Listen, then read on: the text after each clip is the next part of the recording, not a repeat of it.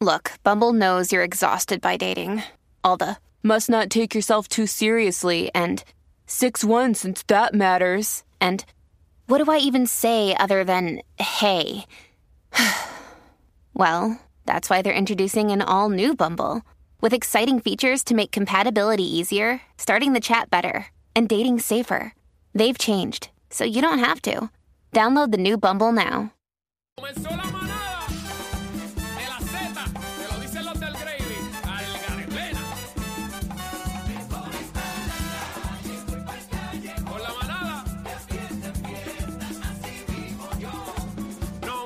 Me critiquen,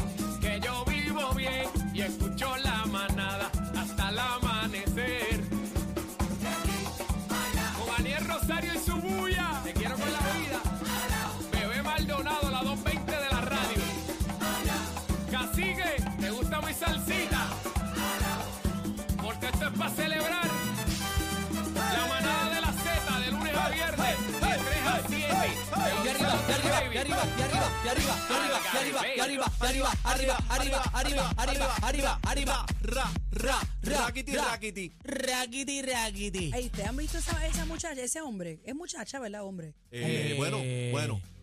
No Eh, sé, yo- Bueno, no se sabe. A mí me gusta como dice raquiti, raquiti. Sí, buena gente. Bueno, Bueno, señores, vamos a un tema serio. Tenemos un audio que ha salido en el día de Estándar. ayer. ¿qué pasó? Me asusté.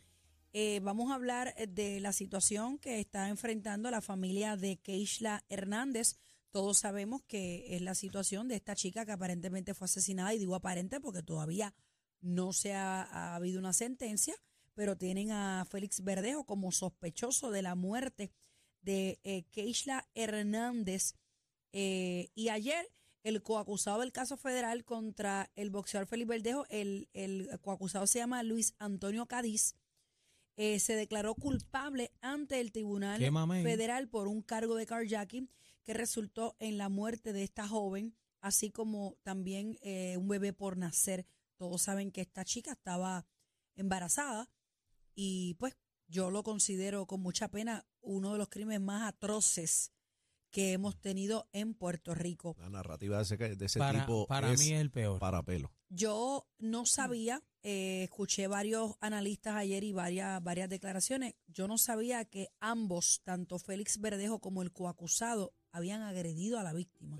Yo pensé que había sido Félix nada más que le había agredido Mm. y que pues el otro lo había ayudado, ¿verdad? A cometer el acto y demás. Pero en este caso aparentemente él verbaliza que él también le dio a dos, esta joven y mío, que le la daban en la familia, barriga. en la barriga. familia, señores, la familia salió del tribunal. Su madre grita a los cuatro vientos. Dios mío, hay gente que la critica y a mí me enfogona. Porque tú no puedes criticar cuando tú no estás en los zapatos de esa señora con ese Qué ¿Y dolor. por qué, mami, la- y por qué qué la mami. critican? Eh, Porque ella sale gritando y ella habla sin pelos en la lengua y esa es su naturaleza y eso hay que respetarlo. ¿Pero cuál es la crítica? Bueno, much- ella, vamos a ver el audio. Ok.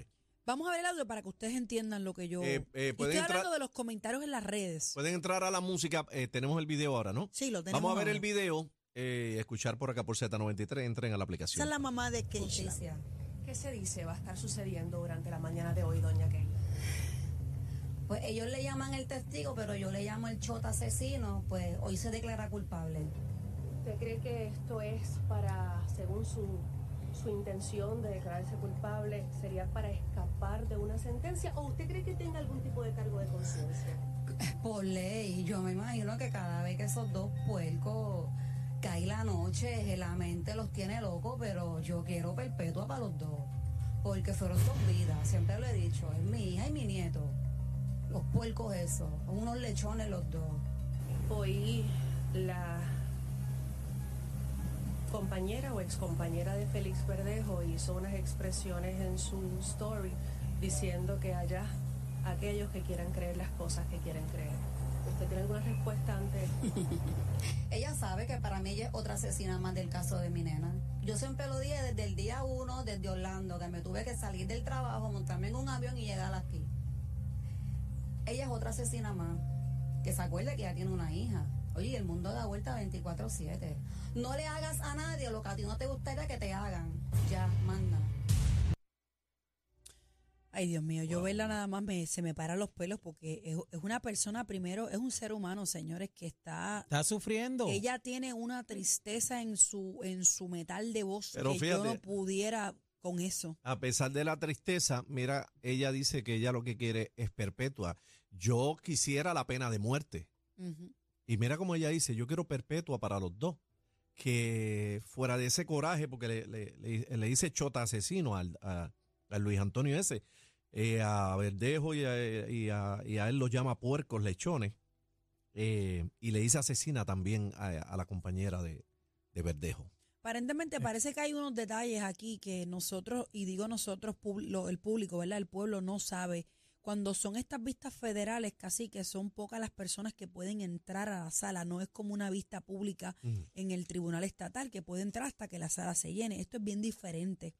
Y esta, esta información que sale, pues obviamente tiene que ser o periodistas que estén ahí o que un fiscal, ¿verdad? De alguna expresión o demás. Eh, es bien poco lo que podemos saber de lo que pasa ahí.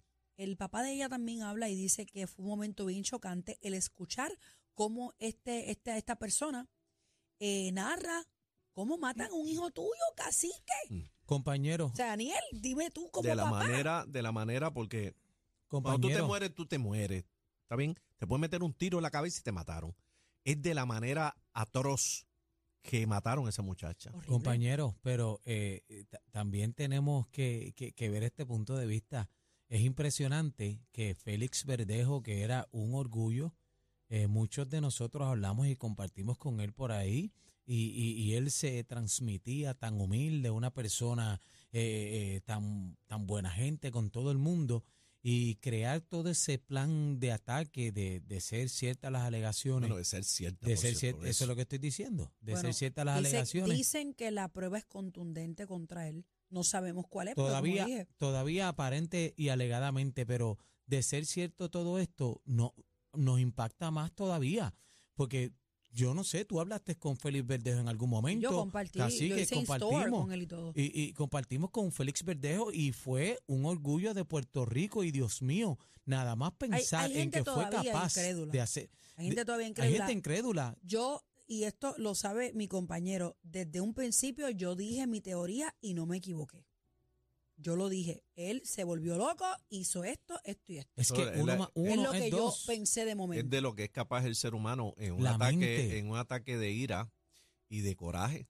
Pero Porque Cacique, hacer eso, tú tienes que estar bien volado. Digo, se- Gordo, y, de ser cierto. y después eh, con la este con- con, el otro amigo. premeditación que él tuvo la organización, emboscar a esta todo, muchacha. todo lo que hizo premeditado, una locura. Y entonces tener esta otra persona que le alimenta ese plan de ataque, Dios mío, e- es, terrible. Yo Y- paso por el Teodoro Moscoso y cada vez que paso pienso eh, en Keishla en, ese, no- en ese día Y terrible. no tan solo eso, señores, esta mujer estaba embarazada, que es mucho Y más que lo sabían. complicado y, Y que lo doloroso. sabían. ¿Cómo tú, cómo tú agredes a una mujer embarazada, cacique? Y tiene que estar enfermo, mentalmente tan, tan enfermo. Porque ¿cómo Eso es se el te ocurre? diablo lo que hay ahí. ¿Cómo se te ocurre ir al Teodoro Moscoso a, a tirarla y amarrarle un bloque y hacer En todo el disparate? día, en plena luz a del plena día. luz del día. ¿Qué tú tenías en la mente? Dios mío, qué terrible. Tenemos la parte legal que siempre nos gusta analizarlo. Tenemos al licenciado Eddie López en la línea telefónica. Me hubiera encantado que estuviera aquí frente a mí, pero lamentablemente es por teléfono. Adelante, Eddie, mi amor. Bienvenido a la manada de la Z. Eddie, Buenas tardes, muchachos. Eddie, Qué bueno te quiero con la vida, Ya te extraño, mi amor. Te extrañamos. Igual, igual, igual, Eddie, igual. la- en la silla- trabajo acá en la oficina después la de si- semana libre. La silla tuya le mandamos a poder descansabrazo y ya está ahí esperándote. Sí, está ahí. Sí. Mira, y los descansabrazos tienen Bluetooth. Ah, sí. Eddie, cuéntame cuál es, cuál es tu opinión sobre este caso, ¿verdad? Tú estás más Mira. allá que nosotros, sabes más de todo Es este asunto. algo, es algo bien complejo. Yo no litigo en el Tribunal Federal, pero he estado súper pendiente de este caso. Y aquí hay dos cosas o tres cosas particulares. Uno es, ustedes recordarán, ¿verdad? Todo ese sábado que se dieron los eventos eh, de viernes para sábado que estaban buscando a Keishla, Yo eh, estuve como el, pegada el al Teodoro Moscoso, televisor. Todo el día. Durante es. 24 recuerdo que estaba pintando mi casa Y yo subí el Así televisor tan y tan alto, pero era para escuchar la transmisión de todos los canales que estaban buscando a esta muchacha. Yo estaba trabajando, Correcto. animando, pero con- eh, conectado al teléfono y, Horrible. y en donde estábamos en la actividad, todo el mundo lo que hablaba era de- del caso de Keishla. Eso es un día que lamentablemente todo el mundo va a recordar qué hacía en ese momento. Como un 911, como un Sí. 911. Definitivamente, definitivamente. Y, eh, y lo digo porque hay unos sucesos particulares desde ese viernes que estaban buscando el carro de ella, que lo encontraron en Canóvanas.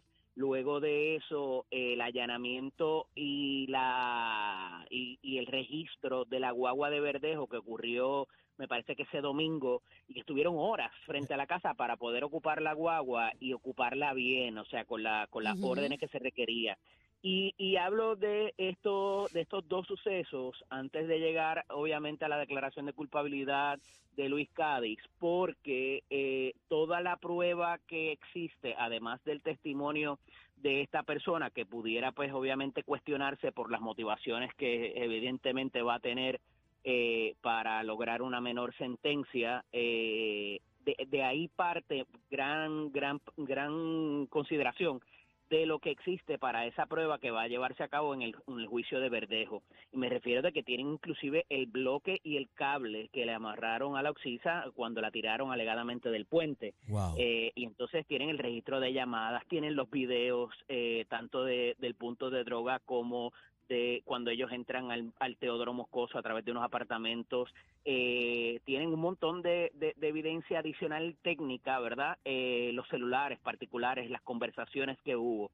A mí siempre me ha parecido que aquí hubo más personas envueltas y Eso que como muy bien decía, como muy bien decía, me parece que Daniel, eh, que eh, él era incapaz quizás eh, dentro de lo que conocíamos de él de hacer algo tan elaborado como ir y comprar la, la droga, darle el golpe, tirarla del puente, disparar, o sea, me parece demasiado elaborado como para que esto se hiciera sin ninguna premeditación, o sea, que tú llamaras a alguien para terminar el, para que te ayudara a terminar el, el embarazo y que la persona te contestara, se montara contigo en la guagua, o sea, eh, hay demasiados detalles muy particulares como para que esto se hiciera así, ah, se me ocurrió esto, dale, vamos. Eh, y, y eso, pues obviamente levanta mucha sospecha entre quién más pudiese eh, eh, haber conspirado o a quién se le pudo haber ocurrido. o por qué fue motivado. ¿Cuáles eran las motivaciones Claro. para él hacer esto? Claro, claro. La mamá de Keishla siempre ha pro- se ha pronunciado desde el día uno, como ella lo verbalizó aquí ayer en el, en el audio que pusimos. eh, ella tengo que decir que me preocupan mucho esas expresiones, bebé. ¿Por qué? Me preocupan mucho esas expresiones porque parecería casi una amenaza al final del- de, lo que ella Pero habla. no son Sabemos que, tiene, nuevas, que es no son nuevas. lo sé. Es desde el sé. día uno, yo las he escuchado. Sí, pero, eh, eh, Pero cuando le dice dice a la muchacha Sí, la llama por cuidado nombre. porque tú tienes una hija y el mundo da Sí. vuelta, oye, cuidado ahí. Sí, es ¿sabes? peligroso. Es eso. peligroso esa expresión. Pero lo está haciendo, yo entiendo, no debió ser, ¿verdad? Pero por despecho, por herida, por sufrimiento. O pues, sabrá Dios si sabe algo más y no lo puede demostrar también, no Correcto, sabemos. Correcto. Sí, pero fuera de lo. dice Bebé, fuera- tú lo dices una vez, dos veces, a la tercera o la cuarta, oye. pero fuera de sabes. lo de, ¿verdad? Pero hemos, Estamos vi- hem- especulando. hemos visto este caso como el, vemos a la mamá de Kevin Frey mencionando con nombre y apellido. Con Lo que nombre. pasa De es que todavía como que no pueden demostrarlo. Por eso, pero la, el detalle de hablar de la hija eh, y decirle las vueltas de la vida, eso puede ser amenazante, o sea, es, es- es un poco delicado. Sí, esa pero parte. quizás ella lo dice en el contexto de que uno nunca sabe, tú sabes, quizás eh, pudiste haber hecho un mal y, y te puede caer para atrás. Es como yo lo veo. No lo veo como amenaza, sino como quien dice, o sea, ella lo dice, no hagas a nadie lo que no te gusta que te hicieran y le dice como que tú tienes una hija y el mundo da vuelta. No, y el castigo siempre viene por donde más te duele. Ay, Dios mío, el Señor lo Correcto. todo. Amén. Ciertamente. Pero mira, entonces aquí tenemos unas secuelas todavía que desconocemos, particularmente cuál va a ser la sentencia de, esta persona por haber participado. Eh, hay unos abogados que han, no quiero esperado, pero han sido óbice o antes en que eh, se haya se haya logrado que esta persona cooperase eh, de una perpetua eh, a 30 años pudiera exponerse, pudiera ser menos. ¿Qué le Eh, quita? ¿Qué le mira para quita? mayo del ¿Qué le- 2023. ¿Qué le quita, tú sabes, Eddie? Esa, esa cooperación que... Eh, Bueno, es 30 años, ya por 30 la- años. La, mamá dijo que era el chota asesino, le llamó. ¿Qué, ¿Qué le resta de una posible condena? mira, pudiera ser eh, cualquier cosa. Yo dudo que sea menos de los 30 años, que es el mínimo a lo que se expusiese, eh, pero pues ciertas condiciones también pudieran trabajarse.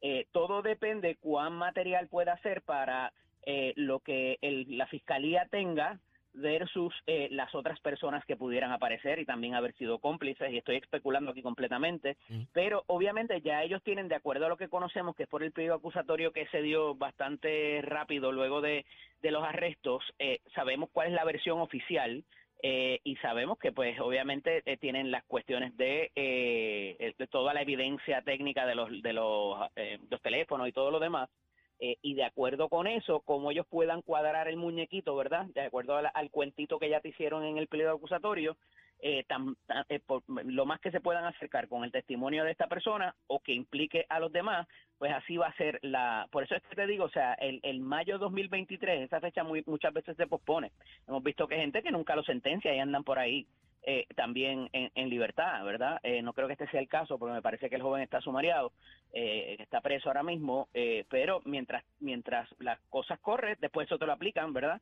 Eh, pero eh, me parece que, que va, va para largo, es a lo que es a lo que voy, y hasta tanto no ocurre el, el, el juicio de Verdejo y esta persona testifique y lo demás, no lo habrán de sentenciar. O sea que estaremos, Ah. estaremos hablando de que Verdejo posiblemente pueda pasar hasta dos años más ahí esperando juicio. No, y el tipo este, Y, cu- eh, sí, y más. Luis Antonio, Y sin- cuidado, sí, más. sin, Y, y para mí, y, para mí, y para mí que lo van a hacer a propósito, lo van a dejar ahí porque la espera desespera. Eh, el tú no saber el, futuro tuyo para dónde tú vas, la espera lo que siempre les he dicho, tiempo que pasa, verdad que huye, los testigos se mueren, pasan diferentes Bueno, cosas. mira el revolú que hay ahora eh, con el caso de Pablo Casella, que no aparecen testigos y, y es un revolú. Exactamente. No sabemos ni la hora que es. Exactamente. Y viene un nuevo juicio. Y tú estás de acuerdo, Eddie, tú estás de acuerdo con, con esa pena para, para este caballero después de, de, de todas esas cosas espeluznantes que, que, que dijeron atroz. Eh, y a mí, a mí Bueno, se es me, que no sabemos me verdaderamente cuál va a ser la pena, eh, ¿verdad? Este, hay que, hay, habría que esperar a ver cuándo lo sentencien y ver cuán importante, cuán material va a ser su, o sea, literalmente, hermano, cuando a él, cuando él, a él lo vayan a, senten- a sentenciar eventualmente y él llegue a esa vista de sentencia, su abogado va a decir, mire lo importante, que fue el testimonio de mi cliente para esclarecer lo que pasó allí, ta, ta, ta, ta, ta, como si fuera un angelito, si él le hubiera dado el receta, la receta de la Coca-Cola. Yo le meto base- mil años a A uno base de eso. y tres mil años al otro. Eddie, pero- yo tengo una pregunta que estaba discutiendo en el día de ayer con unos familiares hablando de este mismo tema. En el caso de, de cuando ellos cualificaban, digo, en el caso de Verdejo específicamente, cuando ellos cualificaban para la pena de muerte, esto se discute en un foro en Washington y es Washington quien decide si la aplica o no, porque los cargos sí, o sea, los, los delitos que se habían cometido, muchos de ellos eran federales. Sí, no todo delito federal cualifica para la pena de muerte. Cuando hay la muerte de un agente federal, como ocurrió la semana pasada, Pero en, el, en este eh, caso cuando de... hay cantidades de drogas sustantivas, hay unas, hay unas, hay una, hay unos delitos específicos que aplica para que se solicite, pero el fiscal tiene que solicitar y le tienen que dar la autorización para buscar el caso como pena de muerte. Pero en este y caso de, complica más la en, situación. en este caso de Félix sí se, sí se había buscado de un principio, ¿correcto? Sí, pero hay una resistencia particular para hacer eso en Puerto Rico. Porque era lo que te iba a explicar ahora, es una situación compleja donde una vez tú vas a- al, al- al gran jurado, eh, tienes que solicitar, inclusive, además de, solicitar los cargos, tienes que solicitar también y certificar que el jurado eh, vaya a, estar eh, de acuerdo con, con, con certificar la pena de muerte. O sea, tú le tienes que ir a ese, a ese jurado y le tienes que decir, mira, o sea, tú quieres ser jurado en esto, no tienes problema y de, en caso de que lo encuentres culpable, eh, eh, la pena de muerte está en la, en la en la mesa y eso ha habido mucha resistencia. Aquí están Puerto Rico con blanditos, en Puerto Rico están blanditos, en el estado de la Florida también, todo Eh, eso está blandito. aquí. Eddie, eso es, ese gran ju- jurado es aquí, en Puerto Rico, En Washington. o allá. La autorización se, se busca en Washington. La, la, el- la certificación del gran jurado fue en Puerto Rico para acusar. Pero tú tienes que buscar una autorización adicional allá para ese Se hace tipo, como para un ese mini tipo de casos. juicio para que Eso ellos no va a pasar aquí, eso no va a pasar nunca. Eso no va a aquí. pasar. No, en Aquí Puerto no. Rico no hay precedente de pena de No, muerte. aquí no, no creo. No No, la veo, creo. yo de no la hecho, veo, te yo crea no. un problema adicional a las autoridades, a la fiscalía, porque si, por ejemplo, tienes que extraditar testigos de otra jurisdicción, muchas veces la jurisdicción te dice, no, yo lo dejo aquí, si tú si es para pena de muerte, no te lo voy a entregar. Y se te tranca el caso por eso. Eh, y entonces muchas veces dicen, pues, este, eh, entre, entre encontrar lo culpable o no poder, eh, eh, ¿verdad? Tener la evidencia, pues, eh, exacto, pues vámonos por, por la perpetua. Entonces, Eddie, la- tú, la- como, tú como eh, profesional de la rama judicial, ¿crees en la pena de muerte o no? No, no creo que sea, no creo que sea un disuasivo, que es lo que se busca, ¿verdad? El, el, el que no se cometan más delitos como este, porque mira lo que le pasó a él. O sea, aquí verdaderamente el asunto es si te cogen o no. El que te van a dar, el que te vayan a dar 100 años, 200 años, 300 años, te vayan a matar, no es un disuasivo para nadie delinquir. Es si te van a coger o no al final del día. Y ha habido tantas equivocaciones en los casos de pena de muerte a través de la historia en todas las jurisdicciones que no creo que sea eh, la mejor alternativa para para rehabilitar mucho menos no Eh, eh, ese en ese sentido Gracias, Eddie, por estar con nosotros, licenciado Eddie López, que siempre nos da la parte legal, ¿verdad? Nosotros Con la no somos vidita, abogados, Eddie. pero él sí. Ay, Dios mío, este tema siempre levanta, levanta como una tristeza colectiva, ¿verdad? Cuando se habla de este caso que, como Eddie mencionó, yo recuerdo estar en casa casi que 24, o sea, yo pinté la casa completa por dentro y yo no me di ni cuenta. Todo Puerto Rico estuvo. Todo el mundo todo estuvo el pegado mundo a los estuvo medios de pegado a los medios comunicación, con esta que hicieron un excelente trabajo todos los canales locales de Puerto Ustedes Rico. que son más jóvenes eh, recordarán esto por vida. Yo recuerdo dos sucesos muy lamentables y tristes. Eh, uno de ellos casi similar a este, que fue primero lo de Maravilla, los asesinatos de Maravilla en, el 78 y eh, la muerte de Luis Vigoró. Sí. Yo no fue- recuerdo tampoco la muerte algo- de Luis Vigoro, pero No, mi mamá me contó que estamos eso. hablando de casi lo La- mismo. Lo mismo, la misma historia. lo mismo, la desaparición, después La encontraron, encontraron el Mercedes, después en lo que eh, hacían las pruebas de ADN porque estaba Una persona calcinado, tan querida. eh, era la- una y no figura estaba tan pública bien adelantado. querida. El sistema para ese tiempo no estaba tanto Sabe. adelantado. Dice, dicen que el shock que Puerto Rico tenía en ese momento fue muy grande. Estamos hablando de uno de los animadores principales de la televisión puertorriqueña, que todo el mundo lo veía Sí. todos los días. Hoy día con las redes sociales como las estamos viviendo, eh, hubiese sido este, Pero te voy a decir una cosa, así. Y yo no, ¿verdad? No, no quiero desacreditar a ninguna agencia de Puerto Rico. Pero aquí la familia de Keishla tuvo mucho que ver en su búsqueda. Esa madre Claro, no soltó la cámara y lo decía. Claro. Ustedes se quedan aquí porque si ustedes no están aquí, no, esto no va a proceder. No, y que, y que habló a la cámara con nombre y apellido. Sí. Desde el principio ella dijo, pues, fulano de tal, fulano de tal, fulano de tal, y, Y, esa y dieron. muchacha apareció en menos bola. de 24 horas, gracias a Dios. Nos tenemos que ir, señores. La manada de la Z93. ¡Ay! Esto se puso caliente. Recoge que nos vamos. La manada de, de, de la Z.